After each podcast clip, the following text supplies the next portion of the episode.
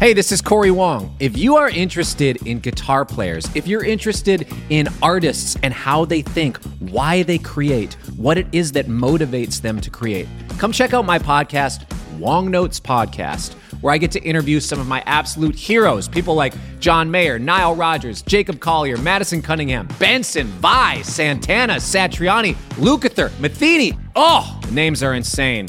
Icons of the guitar, icons of artistry and creativity. I absolutely love sitting down with these musicians and getting to ask them about their creative process and get into the details of why they do what they do. Check it out, Wong Notes. Listen now wherever you get podcasts.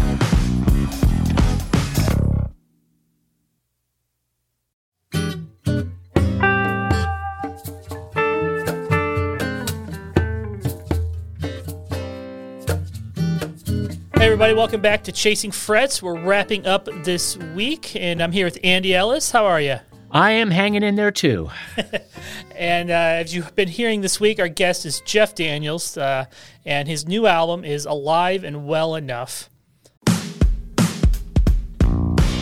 Hey, this is Corey Wong. If you are interested in guitar players, if you're interested in artists and how they think, why they create, what it is that motivates them to create, come check out my podcast, Wong Notes Podcast, where I get to interview some of my absolute heroes, people like John Mayer, Nile Rodgers, Jacob Collier, Madison Cunningham, Benson, Vi, Santana, Satriani, Lukather, Matheny. Oh, the names are insane. Icons of the guitar, icons of artistry and creativity. I absolutely love sitting down with these musicians and getting to ask them about their creative process and get into the details of why they do what they do. Check it out, Wong Notes. Listen now wherever you get podcasts.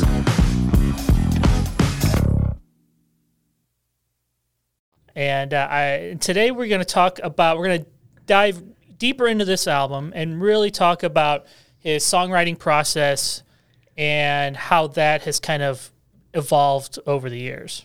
He also uh, describes, as he has during our week of talking with him, who some of his favorite songwriters are and and why, and writers. You you you touch on a, a very interesting point, which I'm not going to give away so people can hear it, but writers larger than just songwriting.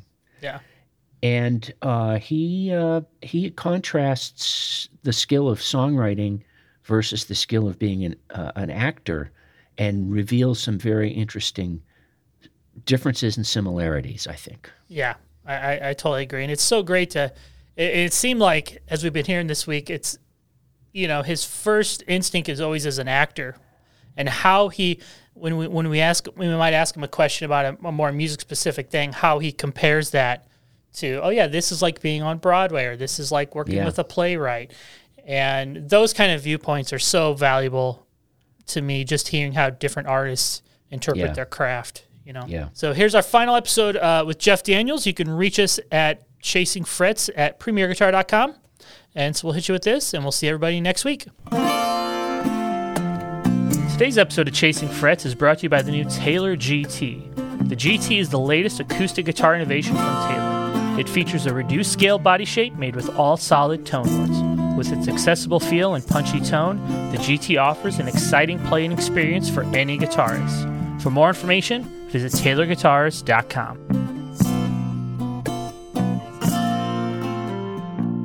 So Jeff, one of the important aspects of your guitar playing is obviously your songwriting and your lyrics. And when I was listening to Alive and Well Enough, I felt that the lyrics, you pulled no punches with your lyrics. Um, and as someone who lives in Nashville, and there's a whole culture down on Music Row of people who craft songs, you know, for public consumption, and they all get together in a room and they debate, and it's kind of, you know, a group a group project for songwriting to be commercial. And listening to your songs, it strikes me that that's exactly the opposite of what you're doing. And I was thinking about it a little more and going, wow, as an actor, Jeff is hired to become a character and play a role. As a songwriter, he is telling us exactly how he feels about and how he sees the world through his songs. And it seems to me that it's such a different form of expression. You are telling the truth when you're playing your music. Not that your characters aren't truthful, but you're doing you're you're delivering an, something else when you're doing a role. And when you're playing your guitar, it's just you, and you're telling the truth.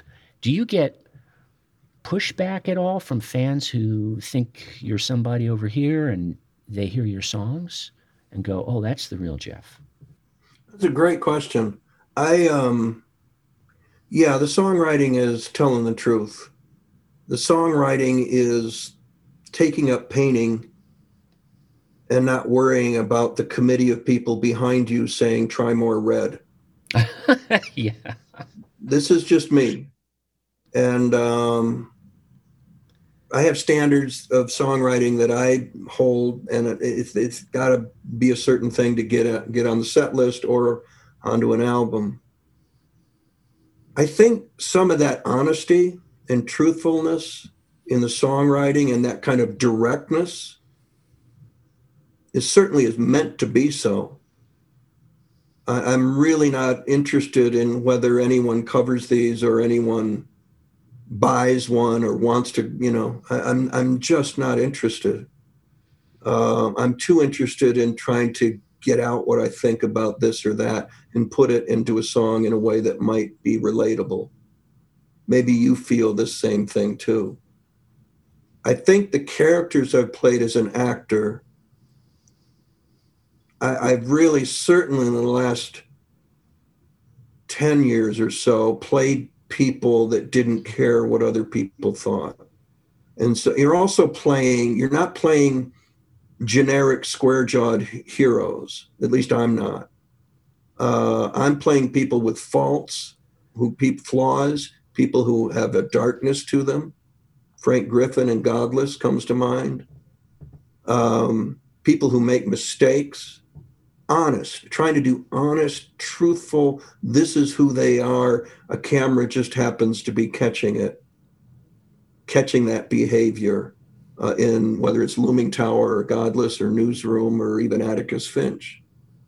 Um, and I think exploring the honesty and the truthfulness and the good and the bad in these characters, then when I sit down with the guitar, the last thing I'm going to do is try to write something populist, try to write something that might sell, that might be interested to, that might be a cross between this artist and that artist, because that's that's what the record company is looking for.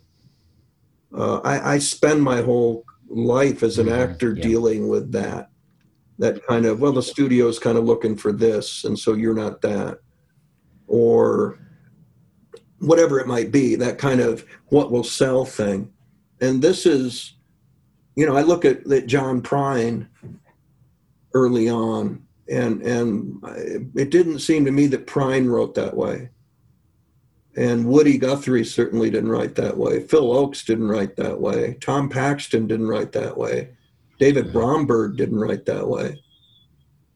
And And and they're not going to take me seriously anyway, because I'm an actor. It's going to be like William Shatner, you know, uh, who ruined it for all of us, kind of. Um, so so I'll take what I can get, but yeah. but I'm going to lead with my chin. I'm going to lead with what I think, especially now. You know, there are a couple songs on the album, um, Trumpty Dumpty Blues, and I Am America, which I co-wrote with Thornetta Davis, great blues singer out of Detroit. And um, I keep thinking back to Arlo. I keep thinking back to yeah, Pete Seeger. Pete Seeger. People that, you know, they used art as a weapon. You know, God knows the other side is is using any number of things as weapons that they they have no right to, you know. Um, and if also, I, I remember Frank Rich now a, a producer, television producer, but he was a, he was a, still is a really good writer. After nine eleven, about six weeks after nine eleven, Frank Rich wrote, "Where are the artists? Why aren't you explaining this to us? Why aren't you illuminating what's going on? Help us." You know, Springsteen was driving around New Jersey and he was at a light. Guy pulls up, rolls down his window and says, "We need you now." Drove away. Step up. Is there no more important time yeah. in this country's history than twenty twenty? If you don't think so, then I don't know what yeah. planet you're on. Or, you know, move to Russia if you're so enamored with them. But the rest of us, if we don't like it, I think it's okay to speak up. I'm also sixty-five years old. I've had a good run. And I understand actors who and, and musicians who right. get told, shut up and sing. But it's too important. Yeah. Still is. How autobiographical are your songs? Well, I, I, I love I love writing fiction. I love making things up, but sometimes they're triggered by something specific. Uh, depends on the song. Um, Because I'm just thinking, you've mentioned Prine a couple times now this week, and, you know, when you think of the first line of, you know, "I am an old woman, you know, named yeah. after my mother." You know, that's yeah. that's pretty, I, I wasn't around when that song came out, but I'd have to think that's a pretty courageous thing to write as a songwriter, you know, to. And who else, who else did it? Nobody. Yeah. I mean, not, not that we can think of. I mean, that's what made Prine so great and makes the great writers so great. It's definitive. It's in a world where everybody's seen and heard and read everything. Here comes something, "I am an old woman," sung by a young John Prine that nobody's ever heard before. That's what we're all searching for. Who's the last songwriter that really caught your ear?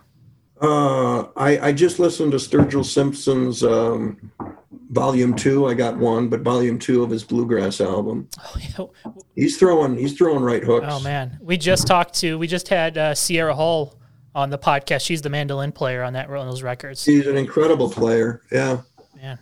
Um, trying to think who I, yeah, Sturgill, Peter Case. I've always liked Peter Case. Mm. I, you know, I, I've, I've always admired Springsteen. His new record's really I, good. Yeah, and it's just, and I, I went to see him on Broadway. I got oh. in, and uh, he was just standing up there. Did you celebrity your way into that one too? I, I, I had to know somebody. I had to know somebody, um, and I didn't get backstage. I didn't go back there and bother him. But I, I, uh, I mean, the guy was defining his legacy. It was stunning. Yeah, just stunning, and uh, and then you look at his body of work, and. Uh, And how just being popular wasn't enough for him, that he, you know, goes to Tom Joad and Devils and Dust and uh, even Nebraska, you know. That's the short story, book of short stories that he didn't write. Right. Uh, so it, it's it's it's guys like that, people like that. I mean, for my generation, I think Jason Isbell is probably the closest we have right Jason, now. Jason, Southeastern, I think, and, and whatever the other one was. Um, Nash, the Nashville uh, he's Sound. Right, he's and... right. Yeah, he's tapping it. He's, t- he's he's telling the truth. And you can tell. You can tell guys who are telling the truth. You you it, it, uh, you know, one of the things that, that, that a great song does is that it makes people go, yeah, me too, me too. I remember doing the Newsroom speech at Northwestern in that first episode of that series. And a lot of people who saw it later said, it's it's what I think, but I could never say as well. And and that's what songwriting, great songwriting does. It, and it usually comes from something personal, something autobiographical that you then can put in in a poetic way that makes it about the listener. And that's that that's that's the goal. Have you tried talking uh, Sorkin into writing songs? No, no, I haven't. Because uh, I imagine that that that the uh, three minute format would be a problem. I mean, it could come out like "We Didn't Start the Fire." Yeah. Because I'm just thinking, you know, you've been for your whole career, you've been surrounded by great playwrights and screenwriters.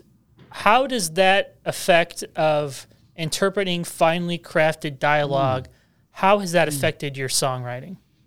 There is a relentlessness that they've had ever since the good playwrights like Lanford back in uh, Lanford Wilson back at Circle Rep in the late seventies. They are they are relentless when it comes to rewriting. Rewriting is when you start to write. Mm. Um, you, I mean, the cliche of you never finish something, you abandon it. Um, certainly when you write a song and you put it and you record it and then you go out and play it for a year, it changes. How much of a, when it comes to your songs, uh, you know, do you, like you said, you, you start writing when you're rewriting. Is that, you know, some people say songs come in some real quick. fifteen minutes I wrote this song, or twenty minutes I just sat, sat down and this song just flew flew out of you. Are, do you find that more common than sitting down and, you know, like you're like in the picture on the liner notes, you're on the couch crafting each word? Which uh, which method do you find uh, happens to you more often? It's the latter. It, yeah. it, it, they don't come that quickly. I mean, the, the melody comes, the hook, make the chord progression is there, um, the lick is there, um, and it's going to be about this. Good. All right. Now it can come in a day. You know, Trumpty Dumpty Blues was a day. Um, Paris Moon took a lot longer. Um, you fight. You you you don't settle. When you know you got a good one, one that might make the set list mm.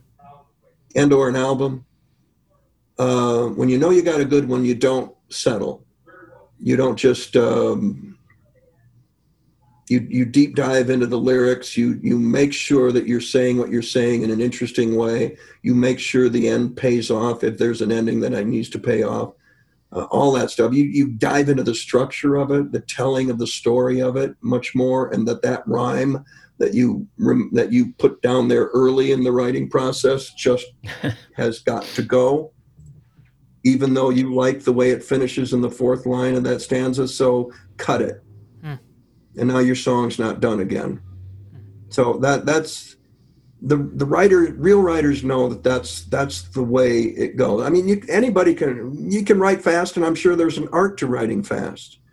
Um, I don't have it. I, I really look forward to the uh, exploration and making sure I, I explore every possible way I could could could do this. It's like my wife is a huge Dolly Parton fan, and for her birthday, she just got the new Dolly Parton like songbook, the big coffee table thing where it's all of her lyrics and she tells all the stories, and and it's kind of right. I I remember opening up to a couple of pages, and some of the things she says about some of the songs just completely mirror what what you're saying. You know, she's not a fast writer, but she's been a prolific writer for all these years.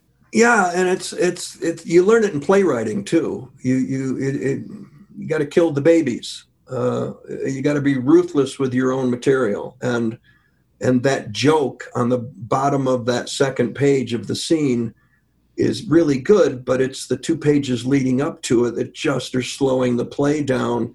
Okay, yeah, I should probably cut that scene. Good, that means we're cutting that joke you won't let go of. Uh, it, it, you learn. You learn that it's it's uh, um, stay on it. Don't settle. Stay on it. And that's that's then then you know Isbell gets a song like like you know the vampire song oh. that he wrote. Uh, it's just um, that's where you find the good stuff. That's where that's and that's as hard as that work is, and as maddening as it is sometimes. It's where the fun is. What song on the new record was the most difficult to edit? To edit? Mm-hmm. So after you kind of feel like you have the raw material on the page, like how many, which one, which song did you have to kill the most babies? I Am America was was uh, tricky because I wanted to write it for Thornetta, mm. and and you know, as an old white guy, um, we're the last. I'm I'm the last thing you want to hear from, you know, in, in today's America. And but I wanted to write a song that. That said, we have to start dealing with systemic racism, and uh, it's it's four hundred years too late. Um, but I wanted to write it from her point of view. So as a playwright, I could get close. And I thought we had it, and then I sent it to Thornetta. And I said, do whatever you want with it. This is a co-write. You do whatever you want with it. because I had her singing some verses and stuff like that. And in I Am America, there is a reference to the words on the Statue of Liberty. Give me your tired, give me your poor, give me your hand, and I will guide you ashore. And I was going to have her sing that as well. And then she's, well, we have a different point of view of the Statue of Liberty. It's from behind. It's pointed to Europe. Bring all your, give me all your European immigrants. Mm. She said, we've been there two hundred years already. And, and I looked it up. Statue of Liberty was dedicated in eighteen eighty-six. You know, mm-hmm. They'd been landing on slave ships in sixteen nineteen. Mm. So she wrote what she, you know, I said, rewrite your stuff, go. And she did. Uh, but that was kind of, that didn't come together until the studio. All the other ones had kind of been road tested or, you know, played played up. And so I, they all kind of eventually went through the process um, until I had as many as I needed. And I Am America was the last one written. Um, and that was that was an education for me. The production is so kind of bare and intimate. How do you ever, when you're recording these songs at home, maybe making demos, do you ever find yourself being too attached to the demo?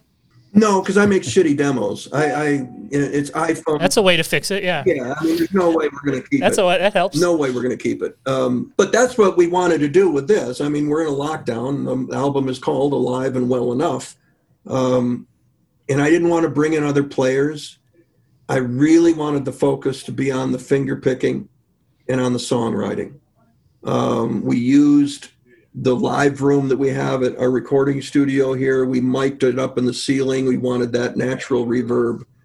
Um, we were mic'd up pretty good, just around that acoustic guitar and and the vocal. And then I would play them live. I wanted to feel like it was being performed into that room versus tracked. I Am America was the only one we tracked. All the other ones we recorded live.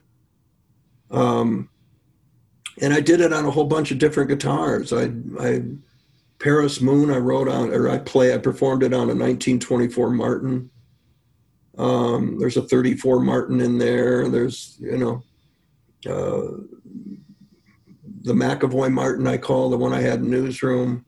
Then there's the one, the was custom it? artist edition that Martin made for me. I mean, I that was it was a chance to pull out all those old guitars, a nineteen thirty-four mahogany, you know, oh seventeen I think is on one of them. It was just a chance to, you know, bring the kids out to play a little bit, and for guitar geeks to to kind of go, oh, that's what a twenty-four Martin Martin sounds like, a double O, you know. Oh, mm. and, and, and the history and the songs that were in those old guitars, um, you know, put a real good set of strings on them and record it. So that, that um, became, um, you know, instead of bringing in players, I'm going, well, here's eight different guitars, you know, see if you can tell a difference. Most can't, but you know, some can. I'm always, somebody told me, somebody who knows a lot more about vintage guitars than I do told me, always be wary of a vintage guitar in immaculate condition, because that usually means it wasn't good enough to be a player. Oh, that's good. That's good. Yeah. So to wrap up this week, Jeff, I'm going to put you on the spot a little bit, and I want you to name me maybe two or three, when you think of finely crafted songs and kind of what your internal board, uh, standard is for songwriting that you point to and says, well, it doesn't get much better than that. What are some songs that you feel demonstrate the the finest art of songcraft? Ay, ay, ay. Well, I'll go to I'll go to Prine's yeah. Sam Stone. Oof. It was about something, and it faced it head on, made made the listener face what happens to guys like Sam Stone. You know, I loved, and I'm forgetting a zillion, but I, I loved Springsteen's um, acoustic version of Born in the U S A, after it had been misrepresented, misrepresented so many times as this anthem. It was, it wasn't at all. And so I loved when he kind of came out with a slide and kind of destroyed it right in front of twenty thousand people. No, this is what it's about. This is what it's about. And and the ones that are timeless, the ones that still resonate today, and were simply probably something that Woody Guthrie wrote on the back of a boxcar. But this land is your land. And songs like that, that jump generations and still hold up and still matter and are still relevant, those are the great ones. Well, Jeff, it's been such an enlightening week. We're so happy to, to have had you this week and hang out. And thanks again, man, for talking guitars with us. Appreciate it. Thanks, guys.